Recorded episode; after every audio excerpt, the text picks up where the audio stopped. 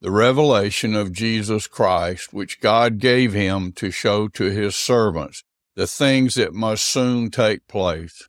He made it known by sending his angel to his servant John, who bore witness to the word of God and to the testimony of Jesus Christ, even to all that he saw. Blessed is the one who reads aloud the words of this prophecy, and blessed are those who hear and who keep what is written in it, for the time is near. John to the seven churches that are in Asia. Grace to you and peace from him who is and who was and who is to come, and from the seven spirits who are before the throne, and from Jesus Christ, the faithful witness, the firstborn of the dead, and the ruler of the kings on earth.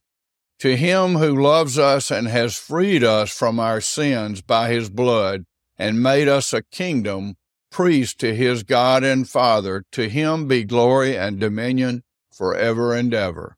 Amen. Behold, he is coming with the clouds, and every eye will see him, even those who pierced him, and all tribes of the earth will wail on account of him. Even so, Amen. I am the Alpha and the Omega, says the Lord God, who is, and who was, and who is to come, the Almighty. I, John, your brother and partner in the tribulation, and the kingdom and the patient endurance that are in Jesus was on the island called Patmos on account of the word of God and the testimony of Jesus. I was in the Spirit on the Lord's day, and I heard behind me a loud voice like a trumpet saying, Write what you see in a book and send it to the seven churches to Ephesus and to Smyrna and to Pergamum and to Thyatira and to Sardis and to Philadelphia and to Laodicea. Then I turned to see the voice that was speaking to me, and on turning, I saw seven golden lampstands.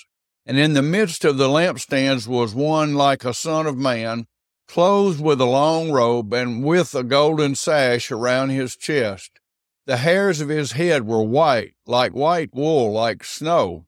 His eyes were like a flame of fire, his feet like burnished bronze refined in a furnace, and his voice was like the roar of many waters.